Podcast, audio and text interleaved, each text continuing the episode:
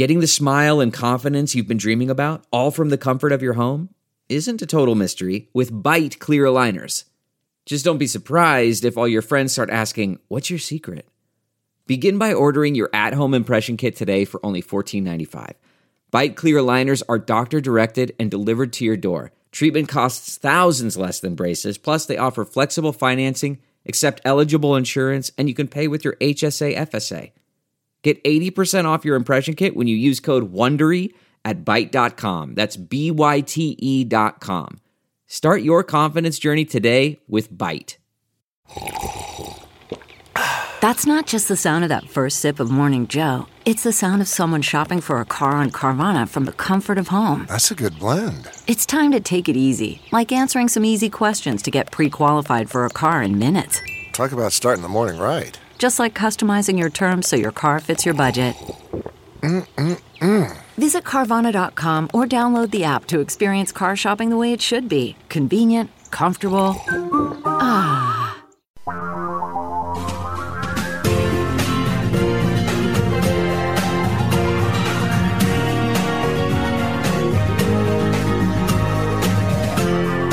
This is the Thom Hartmann Program. Well, greetings, my friends, patriots, lovers of democracy, truth and justice, believers in peace, freedom, and the American way. Thom Hartmann here with you. I want to talk with you about freedom.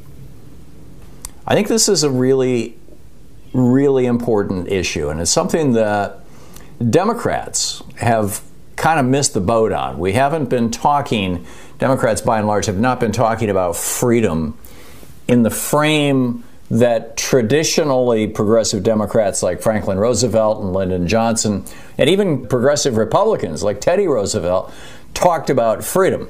Teddy Roosevelt, back in uh, 1912, proposed what he called the square deal that would include health insurance for everybody in the country that was paid for by the government, that would guarantee that everybody had the right to what he called a remunerative job, you know, a job that paid enough that you could get a decent, you know, you could have a decent life, that guaranteed everybody in America could take at least a week or two of vacation every year, that guaranteed education to everybody in America, including college education. This was the Republican president from 1901 to 1908, or 1909, March of 1909. Uh, Teddy Roosevelt proposed that. And he said that these things would guarantee the freedom of Americans. A generation later, his third cousin Franklin Roosevelt came into office and said essentially the same thing. It was in the 1940s. He gave a speech in which, in which he presented what he called his second Bill of Rights. He pointed out that the first Bill of Rights guaranteed freedom from government interference. That was his phrase, actually. It limited the government from stopping our right to free speech or stopping our right to freedom of religion or freedom from religion. It limited the government from snooping on us with the Fourth Amendment. It limited the government from unfair prosecutions with the Fifth through the Eighth Amendment. It limited the federal government from interfering in the states at certain levels with the Ninth and Tenth Amendments. And he said, you know, that was all well and good. You know, we had just fought a war against uh, against a monarchy, against a kingdom, for the right to establish our own government, but we did not want our government to have the kinds of power that the British government had had over its people. So we built all these protections against government into the Constitution. And he said that was all well and good, but now here we are, you know, 100 and some odd years later, with a new generation, and now we're confronted by a new set of royalists. That was the word that Franklin Roosevelt used. He called them economic royalists. And he said these economic royalists are, you know, wrapping themselves in the flag. He said they say that they're pursuing freedom, but in fact, what they're pursuing is essentially tyranny.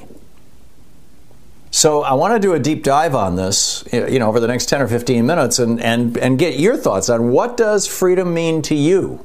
What does that word mean to you? And how do we recalibrate this conversation in America about what freedom means? The Republicans have been arguing that freedom means you don't have to wear a mask.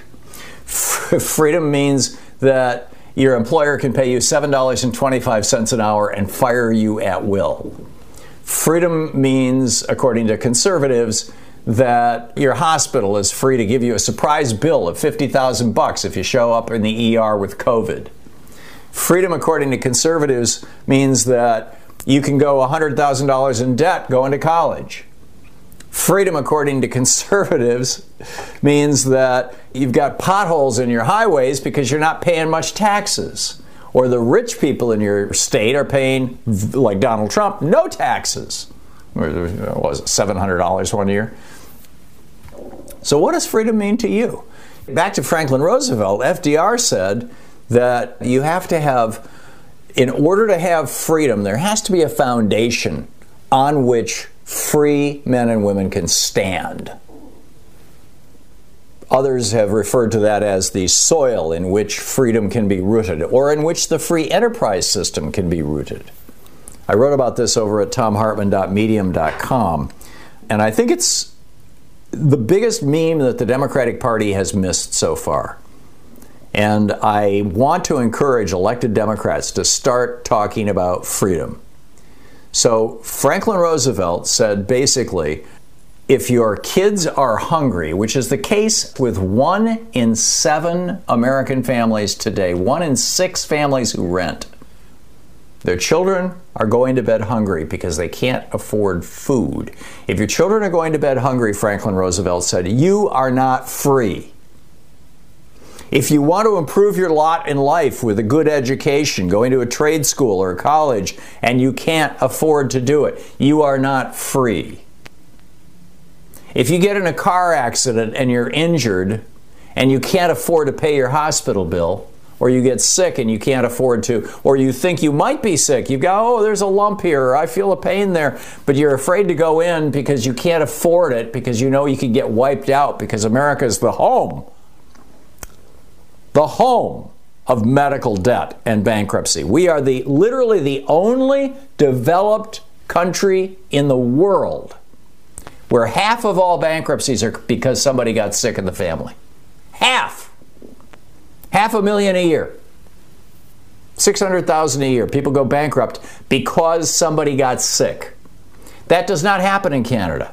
It does not happen in England. Doesn't happen in France. Doesn't happen in Germany. It doesn't happen in Italy. It doesn't happen in Greece. It doesn't happen in Norway. It doesn't happen in Sweden. It doesn't happen in Finland. It doesn't happen in Estonia now, for God's sake.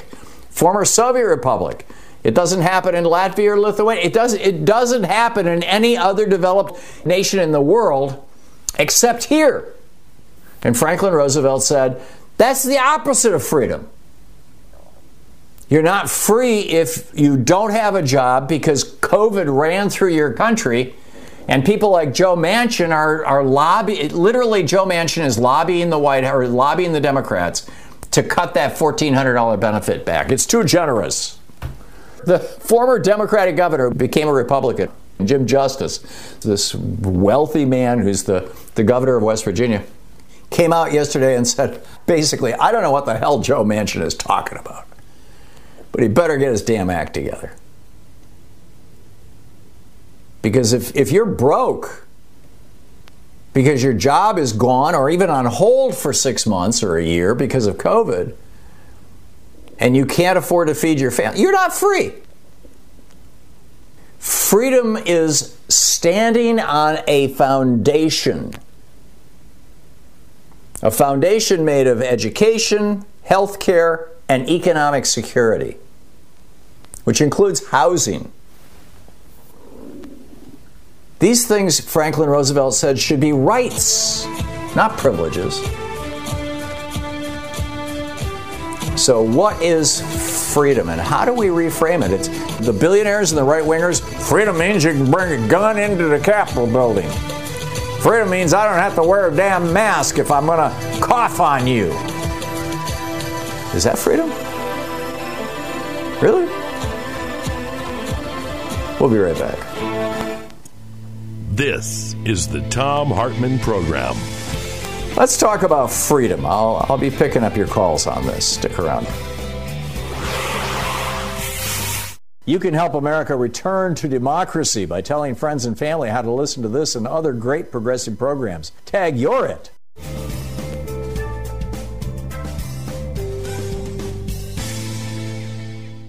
David in San Francisco. Hey, David, what's on your mind today? Oh, hi, uh, Tom. Um, this economic royalists issue. I come from a family. Uh, John Hart of New Jersey signed the Declaration of Independence, and he was some great, great, great, great, great, great grandpa of mine. And we were always raised to understand that the monarchists have always been tricking America into doing the wrong thing. You know, whether it was the War of 1812 or dividing the country in the Civil War or tricking America into protecting monarchists in World War One, or the royalists uh, in league with Hitler in World War Two in order to put the monarchy back into Germany. That these, you know, economic trickeries have been uh, foisted on America for centuries, and that if we continue to listen to bad ideas, uh, we're going to be, you know, subject to uh, ruining our republic. And I, I suppose you're probably familiar with the economics of food stamps, where uh, one dollar of a food stamp that comes into your county turns into a dollar eighty-five. And so when you hear these Republicans, because it circulates through the local economy. Yeah, exactly. So the right, whereas a dollar spent at, at, Walmart on junk made in China b- becomes less than a dollar because it immediately goes to China. But anyhow, back to you, David. Yes, right. Yeah, I am familiar. And it leaves the county as soon as it comes into the, uh, in, as soon as it goes into Walmart's register, it, it goes to the corporate headquarters, which is right. basically the Arkansas. same mercantilism of 1776. But the, the idea that the stimulus money for the Republicans to be cheap about putting stimulus money back into each county, they're basically starving the country. And you know, if you put six hundred dollars in instead of three hundred, it's going to basically double. And to be stingy about it means that you're starving these counties. So these Republicans actually don't even know basic conservative economics, much less that you know if a if a corporation takes a piece of plastic and turns it into a product that they can turn into, you know, four cents worth of plastic can turn into a two dollar item. How come the taxpayer can't put the same amount of effort into multiplying the value of something into each local county. So they pretend that stimulus money is actually a drain when it's an opportunity of growth. Mm-hmm. And that's how it works. And frankly, if we made, instead of making 80% of what we consume in the United States and China and other overseas countries, if we made the majority of what we purchase here in the United States, it would have a much more massive stimulus effect. I mean, the pre Reagan stimulus effect was so huge and so rapid, and now it's, it's a little more diffuse. But you're absolutely right with food stamps, it's instantaneous. And again, something that the average American has no understanding of because most people don't understand how economics works, much less politics. David, excellent points all. Thank you for calling and making those points. You said it very, very well. I'll be back in just one minute with more of your calls and thoughts and mine on what does freedom mean here. Stick around, we'll be right back.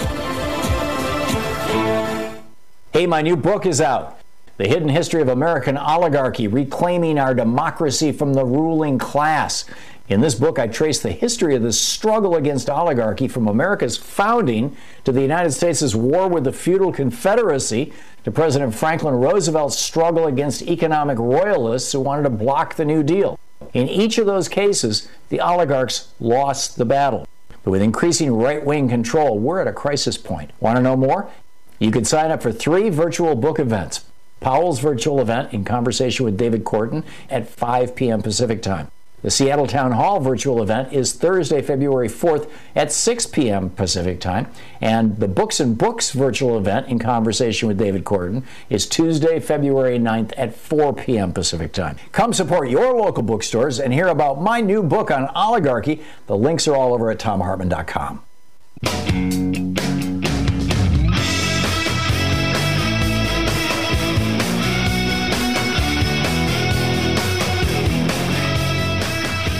Thom Hartmann here with you. You know, this freedom that billionaires in the Republican Party are selling us is just, this is crazy. You know, this week, day before yesterday, they were doing a, vaccination thing at Dodger Stadium.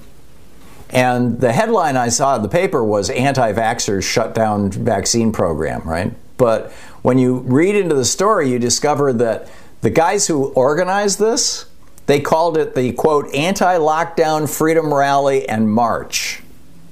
And they said, we're not going to stop until we get our freedoms back.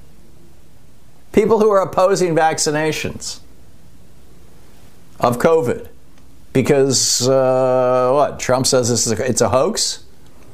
I mean, the guys who occupied the Michigan Capitol with assault weapons because they said Governor Whitmer's attempts to stop COVID from killing people in Michigan was an assault on their freedom. This is destroying our country. I mean, it's just guttiness. And don't forget, Ronald Reagan in, the, in 1960, what, 65, 66, 67, I think it was, when LBJ was trying to pass Medicare, Ronald Reagan said, and I quote, if Medicare passes into law, the consequences will be dire beyond imagining.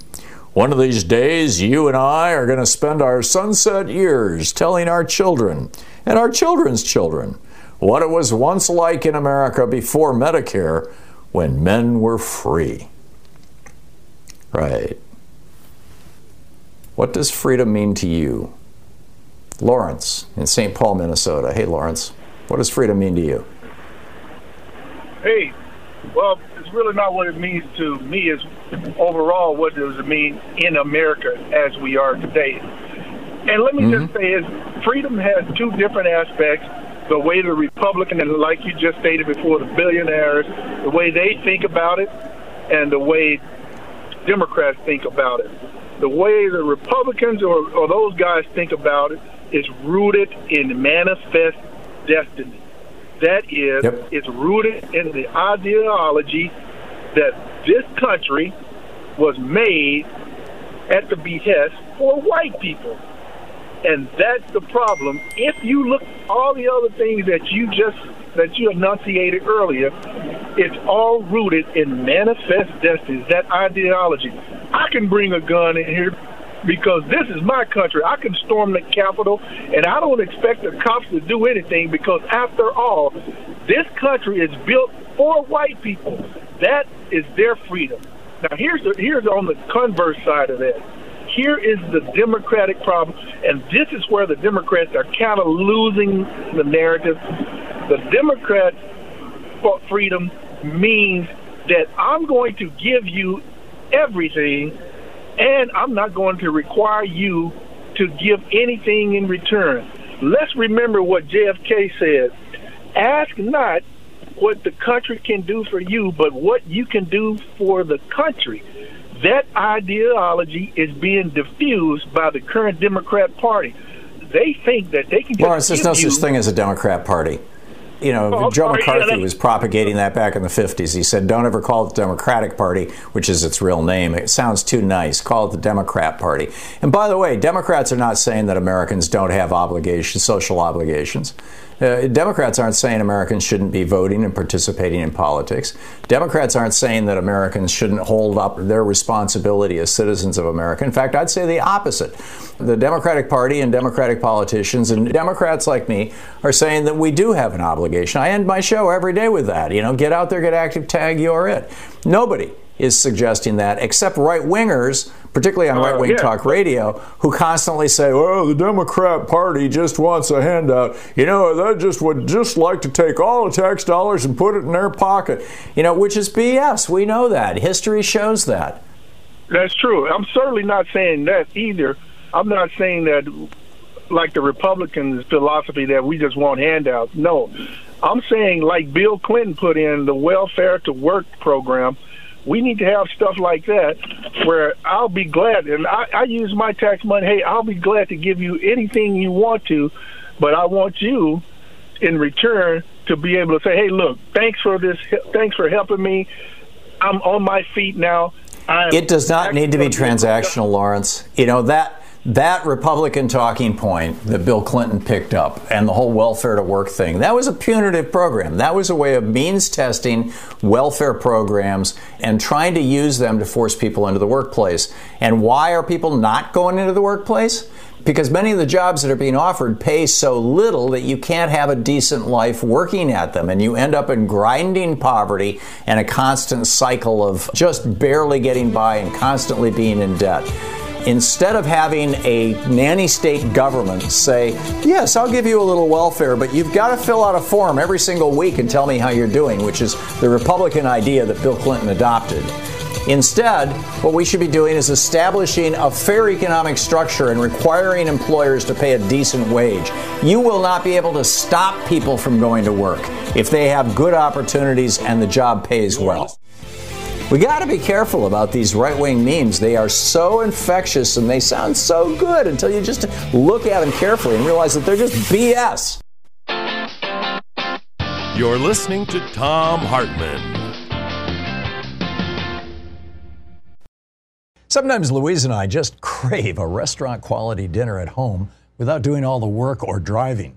Well, Cook Unity is the first chef to you service delivering locally sourced meals from award winning chefs right to your door every week. And it appears to be less expensive than other delivery options. Go to cookunity.com slash Hartmann with two N's or enter the code Hartmann with two N's before checking out for 50% off your first week. We just received our first meals from Cook Unity and what a huge difference it is to get the best chefs in the country to bring creative, delicious meals to us and you every week. Every meal is handcrafted by chefs and made in local micro kitchens, not large production facilities. We just had the Chipotle maple glazed salmon with green beans and mango pico de gallo. It had everything we love in a meal. They have all sorts of options like vegan, paleo, pescatarian, gluten free, and more. Menus are posted two weeks in advance, so you have plenty of time to choose. Experience chef quality meals every week delivered right to your door. Go to cookunity.com slash Hartmann with two N's or enter the code Hartmann with two N's before checking out for 50% off your first week. That's 50% off your first week by using the code Hartmann or going to cookunity.com slash Hartmann. Delve into the shadows of the mind with Sleeping Dogs, a gripping murder mystery starring Academy Award winner Russell Crowe. Now available on digital. Crowe portrays an ex homicide detective unraveling a brutal murder he can't recall. Uncovering secrets from his past, he learns a chilling truth. It's best to let sleeping dogs lie. Visit sleepingdogsmovie.com slash Wondery to watch Sleeping Dogs, now on digital. That's sleepingdogsmovie.com slash Wondery. Thom Hartmann University Book Club. Today we're reading from The Fight for the Four Freedoms What Made FDR and the Greatest Generation Truly Great by Professor Harvey J. Kaye, who's a professor of democracy and justice studies at the University of Wisconsin Green Bay. This is from the introduction, page one. We need to remember. We need to remember what conservatives have never wanted us to remember and what liberals have all too often forgotten. Now, after more than 30 years of subordinating the public good to corporate priorities and private greed, of subjecting ourselves to widening inequality and intensifying insecurities, and of denying our democratic impulses and yearnings, we need to remember. We need to remember who we are. We need to remember that we are the children and grandchildren of the men and women who rescued the United States from the economic destruction of the Great Depression and defended it against fascism and imperialism in the Second World War. We need to remember that we are the children and grandchildren of the men and women who not only saved the nation from economic ruin and political oblivion, but also turned it into the strongest and most prosperous country on earth. And most of all, we need to remember that we are the children and grandchildren of the men and women who accomplished all that in the face of powerful, conservative, reactionary, and corporate opposition, and despite all their own faults and failings, by making America freer, more equal, and more democratic than ever before. Now, when all they fought for is under siege, and we too find ourselves confronting crises and forces that threaten the nation and all that it stands for, now we need to remember that we are the children and grandchildren of the most progressive generation in American history. We are the children of the men and women who articulated, fought for, and endowed us with the promise of the four freedoms.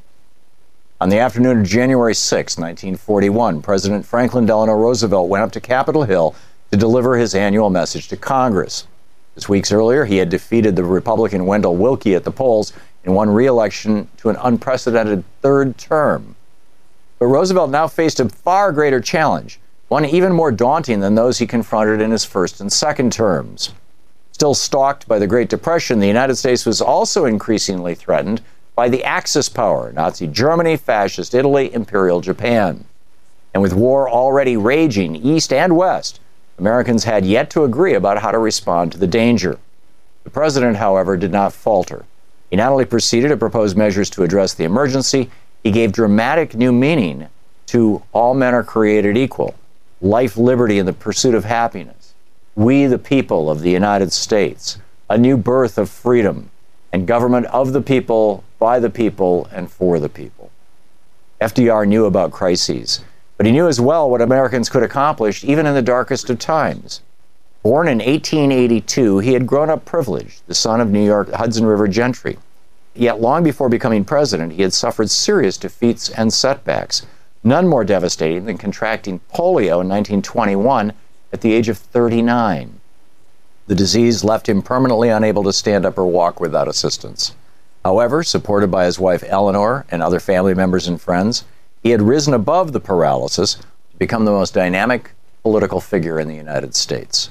Moreover, his experiences and encounters in the course of doing so had reaffirmed and deepened his already powerful faith and confidence in God, in himself, and in his fellow citizens, all of which had enabled him, in the face of the worst economic and social catastrophe in the nation's history, to defiantly state that the only thing we have to fear is fear itself. And then go on to proclaim this generation of Americans has a rendezvous with destiny. Armed with this faith and confidence and propelled by the popular energies that his words and elections elicited, he determinedly pursued the initiatives of relief, recovery, reconstruction, and reform known as the New Deal. Together, President and people severely tested each other, made mistakes and regrettable compromises, and suffered defeats and disappointments. Nevertheless, challenging each other to live up to their finest ideals, Roosevelt and his fellow citizens advanced them further than either had expected or even imagined possible. Confronting fierce conservative, reactionary, and corporate opposition, they not only rejected authoritarianism, but also redeemed the nation's historic purpose and promise by initiating revolutionary changes in American government and public life and radically extending American freedom, equality, and democracy. They subjected big business to public account and regulation, empowered the federal government to address the needs of working people, mobilized and organized labor unions, fought for their rights, broadened and leveled the we and we the people, established a social security system, expanded the nation's public infrastructure, improved the environment, cultivated the arts, and refashioned popular culture. And while much remained to be done, imbued themselves with fresh democratic convictions, hopes, and aspirations. Standing before the American people and their assembled representatives that early January day, the president surely believed their rendezvous with destiny had come. He told them straightforwardly that Americans were now confronting a moment unprecedented in the history of the United States. A moment unprecedented because never before had American security been as seriously threatened from without. And he refused to appease those who threatened our nation's safety book is The Fight for the Four Freedoms by Harvey Kaye. Well, it's time for our National Progressive Town Hall meeting. And on the line with us today is Congressman Ro Khanna, who represents the 17th District of California. He's the vice chair of the Congressional Progressive Caucus. His website, Khanna, K-H-A-N-N-A dot house dot gov. And you can tweet him at Rep Ro, R-O, Rep Ro Khanna. And Congressman Khanna, Representative Khanna, welcome back. I'm, I'm curious. I have one thing I want to ask you about, but first, What's on your mind today? What do you want to draw our attention to?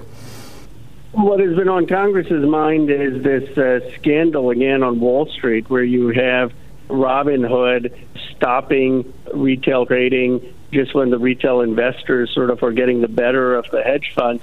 And we could talk about what Robinhood or the clearinghouses did wrong, but for me, this is just a reminder of how utterly broken the financial system is, where you have hedge funds basically shorting stocks then going on television telling people to sell None of this is productive activity. This is all money that could have been going into industrialization of our country. And I hope the scandal gives pause and has us uh, put capital requirements and short sales, have us have the uptick rule, which was a deterrence on this kind of short selling repealed in 2007. It was on the books from 38 to 2007, and really looking at regulatory reform to, to prevent the over financialization of our economy. I actually wrote an op ed about this on uh, medium.com that was titled something like GameStop and Donald Trump are the same thing. What you have is a corrupt, billionaire run, insider only game that some outsiders, as a result of a small technological and business innovation, that is this new app where you could trade options at no fees and really with a real easy interface, outsiders figured out how the game worked and came in from the outside and took down some billionaires. And of course, the, as you correctly point out, the system fought back. But Donald Trump did the same thing with the Republican Party. You know, basically, ever since the end of the Eisenhower administration, the Republican Party has been this corrupt, hollowed out organization that keeps trying to bring in new constituencies to get enough votes votes to get elected. First, it was Nixon with his racist Southern strategy, and then it was right. Reagan with his you know uh, homophobes and refusing to say the word AIDS, and and you know George W. Bush and Muslims and you know uh, people who hate Muslims, and I mean that's all it is. It's just this corrupt con game, the GOP, just like the stock part of the options market. They're both corrupt con games run by billionaires for billionaires. I'll drop you a link yeah, to it in email. But the thing I wanted to ask you about, and then I'll just turn it over to you for the rest and let people call. Luke Broadwater is a reporter for the New York Times. He published on Twitter a tweet. He says, Here is the January 4th memo from former acting defense secretary requiring, quote, personal authorization, end quote, for D.C. National Guard to employ riot control agents and other tactics at the Jan 6 March for Trump. And he notes that the Capitol Police at this point in time knew that there was a strong potential for violence. And I have, I mean, he reproduced the actual memo and it's on Department of Defense letterhead, 1000 Defense Pentagon, a memorandum for the Secretary of the Army, and it's over the signature of Christopher C. Miller, the acting Defense Secretary. This memorandum responds to your January 4, 2021 memorandum regarding the District of Columbia request for DC National Guard, District of Columbia National Guard, DCNG, support in response to planned demonstrations on January 6th. And then he says, you are authorized to approve the requested support without, as per an executive order, and then he says, without my subsequent personal authorization, the DC National Guard is not authorized the following. And then there are eight or nine bullet points. These are the things the DC National Guard may not do unless Christopher Miller intervenes and signs off on it. Number one, to be issued weapons, ammunition, bayonets, batons, or ballistic projection equipment such as helmets and body armor. Number two, to interact physically with protesters except when necessary in self defense. Number three, to employ any riot control agents. That'd be like tear gas and things. Number four, to share equipment with law enforcement agencies. In other words, you may not do any of these things. You may not use intelligence, surveillance, and reconnaissance assets or conduct ISR or incident awareness or assessment activities. You may not employ helicopters or any other air assets assets. You may not conduct searches, seizures, arrests, or other similar direct law enforcement activity, and you may not seek support from any non DC National Guard units. And that was, you know, Larry Hogan wow. um, from Maryland was begging, yeah. uh, excuse me, was being begged by Steny Hoyer, can you please send the National Guard? He's like, I can't. The Secretary of Defense won't authorize it. This is the memo. And it's like, this seems like the ultimate smoking gun that January 6th was a complete setup. They were planning on taking down the entire government of the United States and installing Trump as a dictator. And I realize how in, insane that sounds. And, you know, I tweeted this out saying, why isn't this the biggest story in America? I don't get it. But anyhow, your thoughts, sir. Well, I, you know, I'm going to look at that memo as soon as I'm off this town hall and I'm on two of the relevant committees, the Armed Services Committee and the Oversight Committee, and we probably should have Miller in here explaining why he did it. I mean, he's probably going to say, I didn't want to have aggravation of violence on civilians, but the order and the memo that you read is way overbroad, and it seems basically a purposeful attempt to give the rioters free rein. I mean, you're basically calling yeah. off the National Guard from protecting the Capitol. So I certainly think we have to get to the bottom of it. He needs to explain it, and it needs to be investigated. I'll send you a PDF of this as well. That I, and that's that what the investigation. The we need to know exactly what he what he said, why he said it, and what the what his plan was. I mean, if he thought he didn't want to have an escalation, what was his backup plan if things got to the point that they did? I mean, it seems they had no, you know, the most benign explanation is that they totally wanted to be on the side of the rioters and were so apprehensive of doing anything against the rioters that they prioritized the rioters over the safety of the Capitol. Yeah, exactly. And and do you think that that your colleagues are taking this seriously enough? I mean, not this memo, but just this whole incident, January sixth. I think the Democrats are. I mean, I think that the Democrats are, as if it was a attack on many members' lives. What is shocking to me is that there were Republicans who were equally threatened, in some cases more threatened. I mean, I would argue that Vice President Pence was the most at risk, and yet it doesn't seem to have shaken them. Yeah, it is concerning. Okay, I'm going to back out of this conversation and let our listeners in. Right after this break, it's our national town hall meeting, or we'll be in a second with Congressman Ro Khanna, Vice Chair of the Congressional Progressive Caucus representing California's 17th, Khanna.house.gov. Rep Ro Khanna. This is the Thom Hartmann Program. It's the place where smart people get their news. The Thom Hartmann Program. Back with your calls for Congressman Ro Khanna. You can find an absolutely fascinating library of my writings, including my daily rants, over at thomhartmann.medium.com.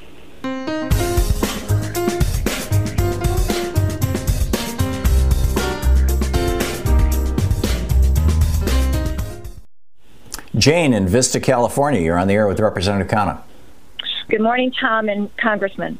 My question has to do with the impeachment. The 45 plus GOP senators who refused to convict Donald J. Trump for high crimes and misdemeanors, can they then be implicated as accessories to sedition, inciting violence, and murder?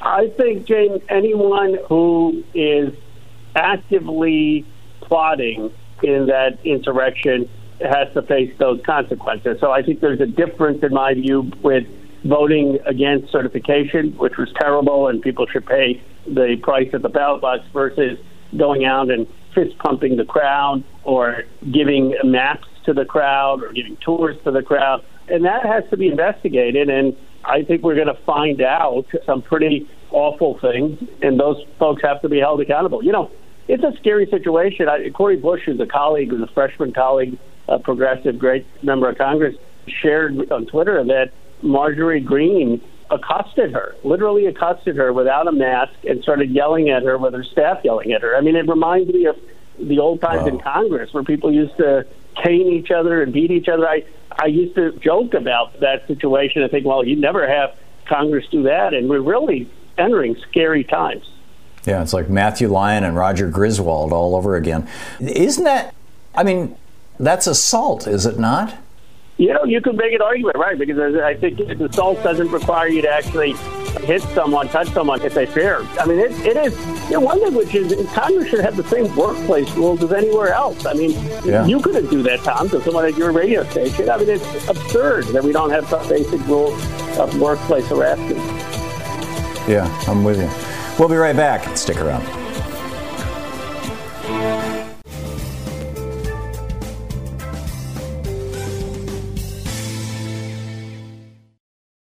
Quick math. The less your business spends on operations, on multiple systems, on delivering your product or service, the more margin you have and the more money you keep. With higher expenses on materials, employees, distribution, and borrowing, everything costs more. NetSuite is the number one cloud financial system, bringing accounting, financial management, inventory, HR, all into one platform and one source of truth. With NetSuite, you reduce IT costs because NetSuite lives in the cloud with no hardware required. It's accessible from anywhere. You cut the cost of maintaining multiple systems because you've got one unified business management suite. You improve efficiency by bringing all your major business processes into one platform, slashing manual tasks and errors. Over 37,000 companies have already made the move. So do the math. See how you'll profit with NetSuite.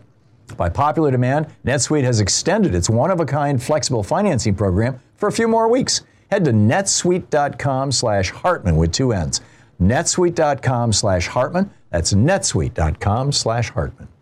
CarMax is putting peace of mind back in car shopping by putting you in the driver's seat to find a ride that's right for you. Because at CarMax, we believe you shouldn't just settle for a car. You should love your car. That's why every car we sell is CarMax certified quality so you can be sure with upfront pricing that's the same for every customer. So don't settle. Find love at first drive and start shopping now at CarMax.com. CarMax, the way car buying should be.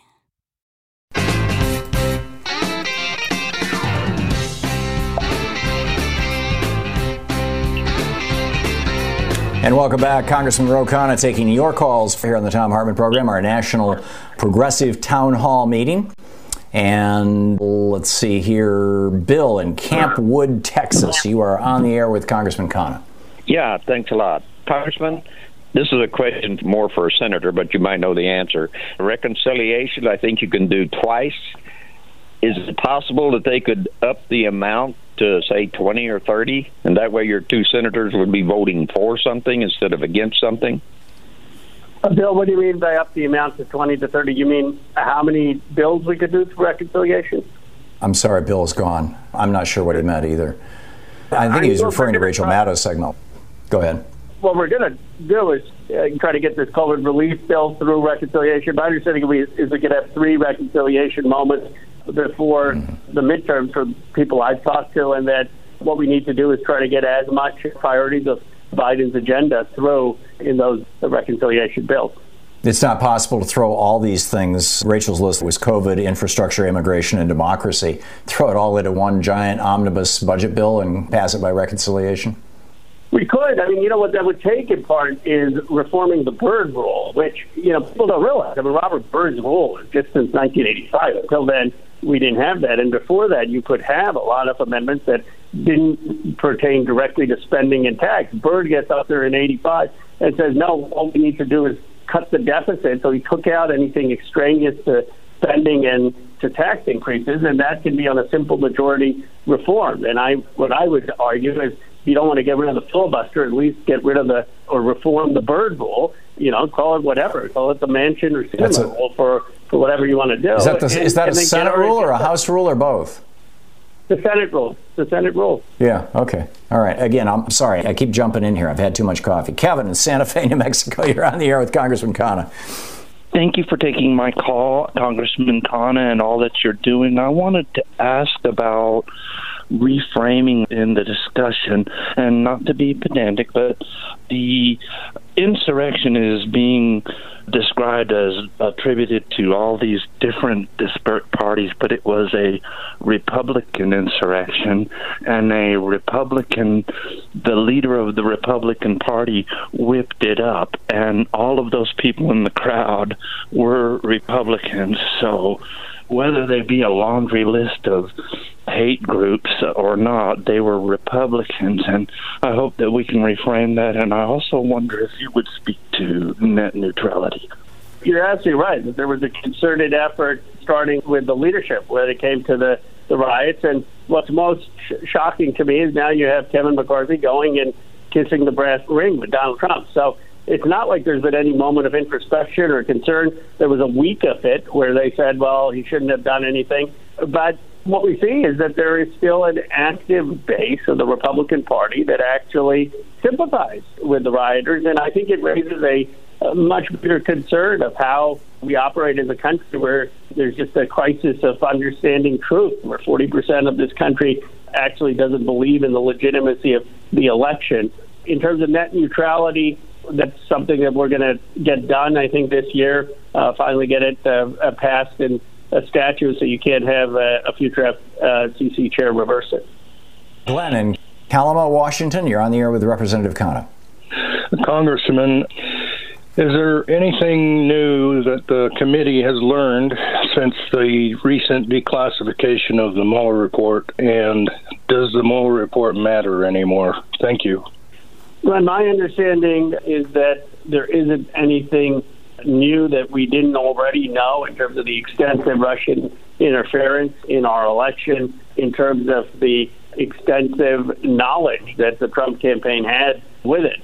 And Mueller may not have been able to prove beyond a reasonable doubt as a criminal matter uh, the collusion, but the evidence was enormous that the Russians were trying to help Trump. And I think what we should focus on is safeguarding the rules and laws that can protect us from future Donald Trumps. I mean, obviously, the justice system can take its course in terms of accountability, but I think what Congress needs to for, for, uh, figure out is there's a lot of things that we took as norms that Donald Trump violated, and what can we do to make sure that some of these are codified into law so a future presidents can't abuse those loopholes? Is that what H.R. 1 does? Well, HR one, Thom, and, and, I think you would agree, it, it does probably one of the most important things. I mean, it enshrines the Voting Rights Act so that people can have the right to vote, the very thing the civil rights movement was about. It has campaign finance reform so that people can have matching funds for small dollar donations. It has gerrymandering reform. That is about structural reform of our democracy. Okay. It's our progressive national town hall meeting here on the Thom Hartmann program with your calls for Congressman Khanna. We'll be back with more of your calls for him right after this break here. Stick around. You can find his website at Khanna, K-H-A-N-N-A dot house dot Thom Hartmann program. And Congressman Khanna is also very active on Twitter. You can tweet to him at Rep Ro Khanna, R-O Khanna. Welcome back to the Thom Hartmann University Book Club. Today we're reading from Robert Wright's brilliant new book, Why Buddhism is True The Science and Philosophy of Meditation and Enlightenment. This is from the first chapter, which is titled Taking the Red Pill. We're on page three. He's talking about the movie The Matrix. I saw The Matrix in 1999, right after it came out, and some months later I learned I had a kind of connection to it. The movie's director, the Wachowski siblings, had given Keanu Reeves three books to read in preparation for playing Neo. One of them was a book I had written a few years earlier, The Moral Animal Evolutionary Psychology and Everyday Life. I'm not sure what kind of link the directors saw between my book and The Matrix, but I know what kind of link I see. Evolutionary psychiatry can be described in various ways, and here's one way I had described it in my book. It is the study of how the human brain was designed by natural selection to mislead us and even enslave us. Don't get me wrong, natural selection has its virtues, and I'd rather be created by it than not be created at all, which, so far as I can tell, are the only two options this universe offers. Being a product of evolution is by no means entirely a story of enslavement and delusion. Our evolved brains empower us in many ways, and they often bless us with a basically accurate view of reality. Still, ultimately, natural selection cares about only one thing, or I should say, cares in quotes about only one thing, since natural selection is just a blind process, not a conscious designer. And that one thing is getting genes into the next generation. Genetically based traits that in the past contributed to genetic proliferation have flourished, while traits that haven't have fallen by the wayside. And the traits that have survived this test include mental traits, structures and algorithms that are built into the brain and shape our everyday experience. So if you ask the question, what kinds of perceptions and thoughts and feelings guide us through life every day? The answer at the most basic level is not the kinds of thoughts and feelings and perceptions that give us an accurate picture of reality. No, at the most basic level, the answer is the kinds of thoughts and feelings and perceptions that helped our ancestors get genes into the next generation. Whether those thoughts and feelings and perceptions give us a true view of reality is, strictly speaking, beside the point. As a result, they sometimes don't. Our brains are designed to, among other things, delude us not that there's anything wrong with that. Some of my happiest moments have come from delusion, believing, for example, that the tooth fairy would pay me a visit after I lost a tooth. But delusion can also produce bad moments, and I don't just mean moments that, in retrospect, are obviously delusional, like horrible nightmares. I also mean moments that you might not think of as delusional, such as lying awake at night with anxiety, or feeling hopeless, even depressed for days on end, or feeling bursts of hatred toward people Bursts that may actually feel good for a moment, but slowly corrode your character. Or feeling bursts of hatred toward yourself. Or feeling greedy, feeling a compulsion to buy things or eat things or drink things well beyond the point where your well being is served.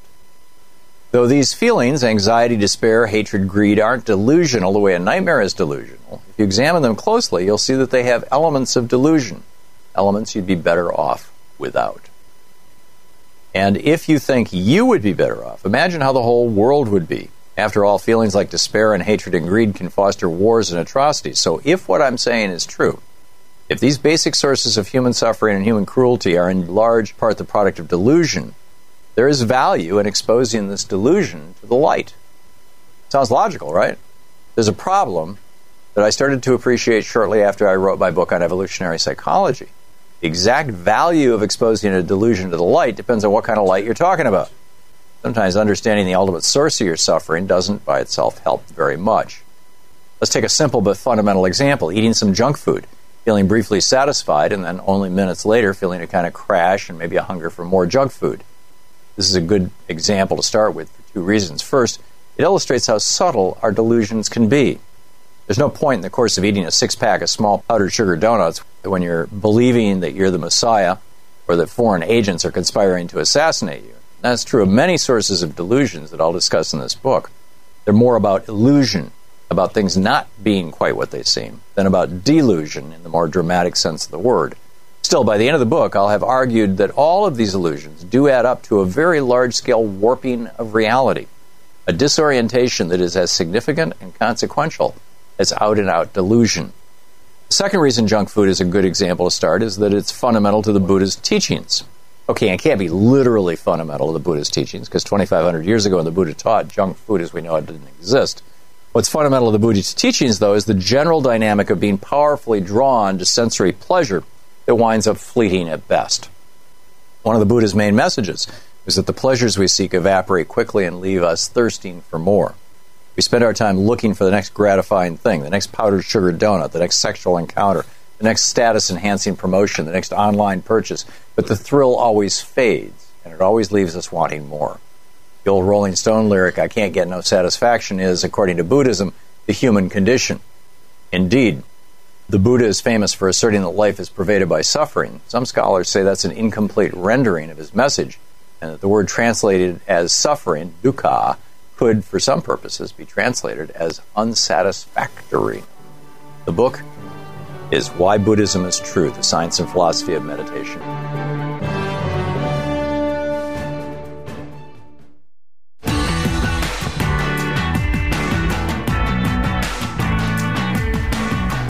Representative or Congressman Ro Khanna, Representative Ro Khanna is uh, on the line with us today, taking your calls from our National Progressive Town Hall meeting. Adam in New Orleans, Louisiana, you are on the air with Rep Khanna. Uh, good afternoon, gentlemen. Um, addressing one of the principal causes of fascist ascendancy, uh, captive GOP media has used psychological warfare tactics against the American people. I'm talking about, you know, the the rampant gaslighting as an example. Uh, it also includes uh, artificial intelligence manipulation of people's values. What I'm hoping is that the, the congressman will take up legislation making using psychological warfare tactics against the American people illegal. I'll take your the answer offline, please. Thank you. Well, I think you raised an important po- point about manipulation and that these uh, uh, forums, whether it's social media or television, can be highly manipulative. I would actually argue that social media the most with artificial intelligence, where people they're collecting your data and then targeting you with information designed to manipulate you. And I think there has to be regulation both against using people's data, and then there also has to be regulation against manipulation. And if that crosses the line to psychological manipulation, then that should be covered as well. But these platforms shouldn't be allowed to, to engage in blatant manipulation. Jeff in San Francisco, you're on the air with Representative Khanna.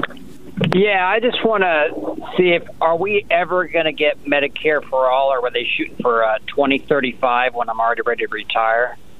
I mean, I speaking of gaslighting, I feel like we've been gaslighted quite a bit about this subject and why we can't put up for a vote on the floor. I mean, it you know, you can't. We had some leverage back then, then we lost it. What are we going to do about this? My wife and I have a small business. We spend about with our employees and us, we spend about four to five thousand dollars a month on health care. That's insane. And and then we then we my wife actually broke her finger at work. She went to the emergency room, and we get a bill for fifteen hundred dollars. Why in the hell do I have insurance? It's it's. it's I understand why people storm the Capitol. They're angry. This is ridiculous. We are a civilized society. We okay. don't have national health Jeff, let's let's get let's get the answer here. Well, Jeff, I appreciate you talking about the costs of small business. A lot of people talk about the justice of healthcare for all, which is absolutely true. Are people are dying because they don't have healthcare, people going bankrupt. But the costs on small business is strangling so many of our entrepreneurs, it's strangling so much of our manufacturing base. It is terrible for the economy. Now, what we need is a vote uh, in the House, and I've said that we will push for that vote uh, when they try the ACA fix, that we need to make sure that before giving more money to insurance companies, we have a vote on Medicare for all, and we go for Medicare expansion. But we, at the very least, need to start for passing what's in Biden's plan, since he won and not Bernie and Warren. And Biden talks about expanding Medicare to 60. So at the very least, let's start by expansion of Medicare so that we take some steps to getting to the final goal. Nick in Chicago, you're on the air with Representative Khanna.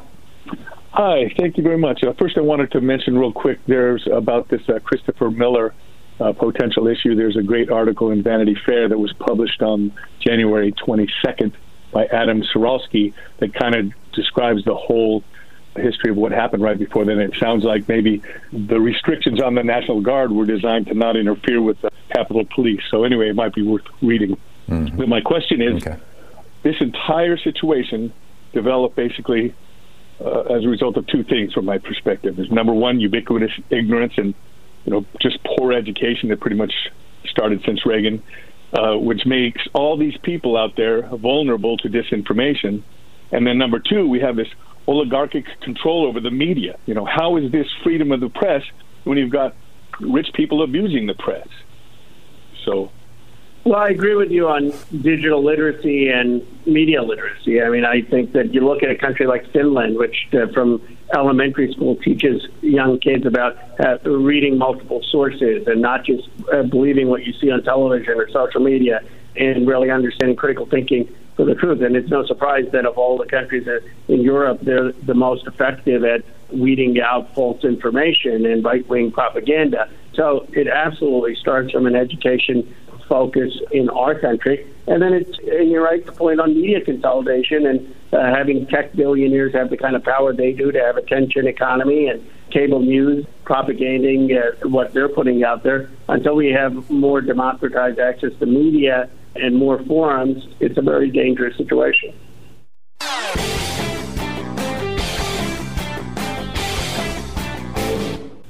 Thom Hartmann here. Did you know that Chief Justice John Roberts, back when he worked for Ronald Reagan, came up with a way that Congress and the White House could get around the Supreme Court?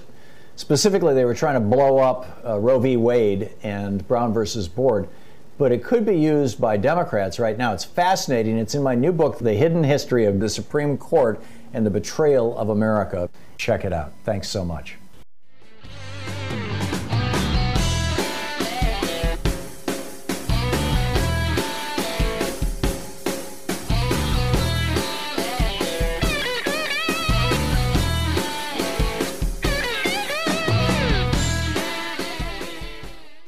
Deborah in Denver, you're on the air with Congressman Khanna. Hi, Congressman Khanna, um, watching you on YouTube. I'm calling because I want to mention Thom Hartmann's book, The Hidden History of the Supreme Court, where Judge John Roberts mentions how Congress has the power to restrict the Supreme Court's jurisdiction. And I want to know what you think about this. They ought to remove the court's jurisdiction to pass a law for pandemic laws for example, lockdowns. What if we get attacked by a bioweapon?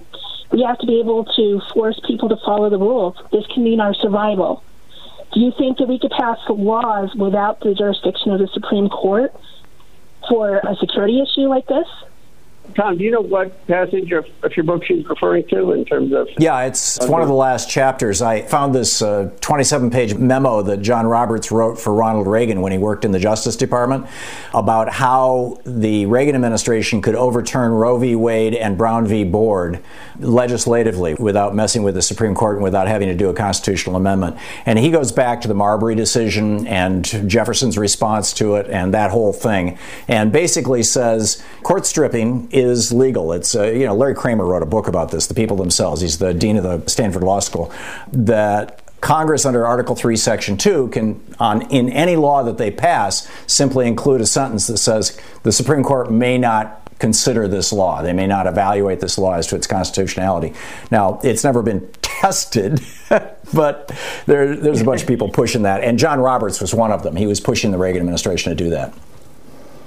Yeah, well, it's an interesting theory. My, answer, my guess is he probably is obviously going to change his in a conservative court. You're, I think uh, so. Not going to get, but, but, but that's why we need to reform the court and have term limits and have this commission that Biden's put together really be serious. Yeah.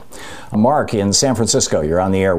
Yeah, uh, I got uh, two things on taxes. One, are you going to undo the uh, Trump tax cuts and also maybe give uh, tax breaks to uh, oil and gas companies that want to convert over to green energy?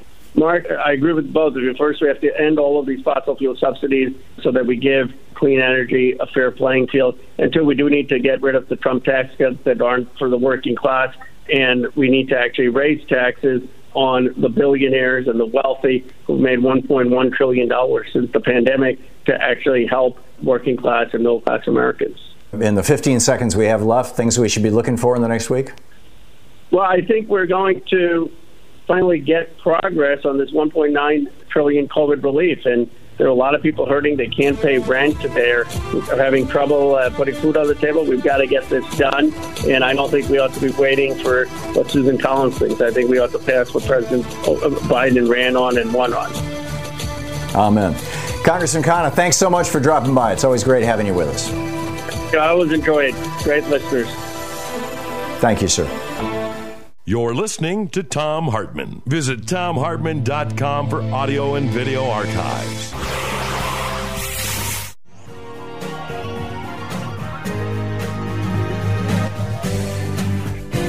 We'll be back with more of the news and more of my thoughts and yours in this uh, kind of national town hall meeting we have here every day on the Thom Hartmann program. And in the meantime, don't forget democracy is not a spectator sport. Never was intended to be. It requires you. So get out there, get active, tag, you're it. We'll see you tomorrow. You've been listening to Thom Hartmann. For audio and video archives, visit thomhartmann.com.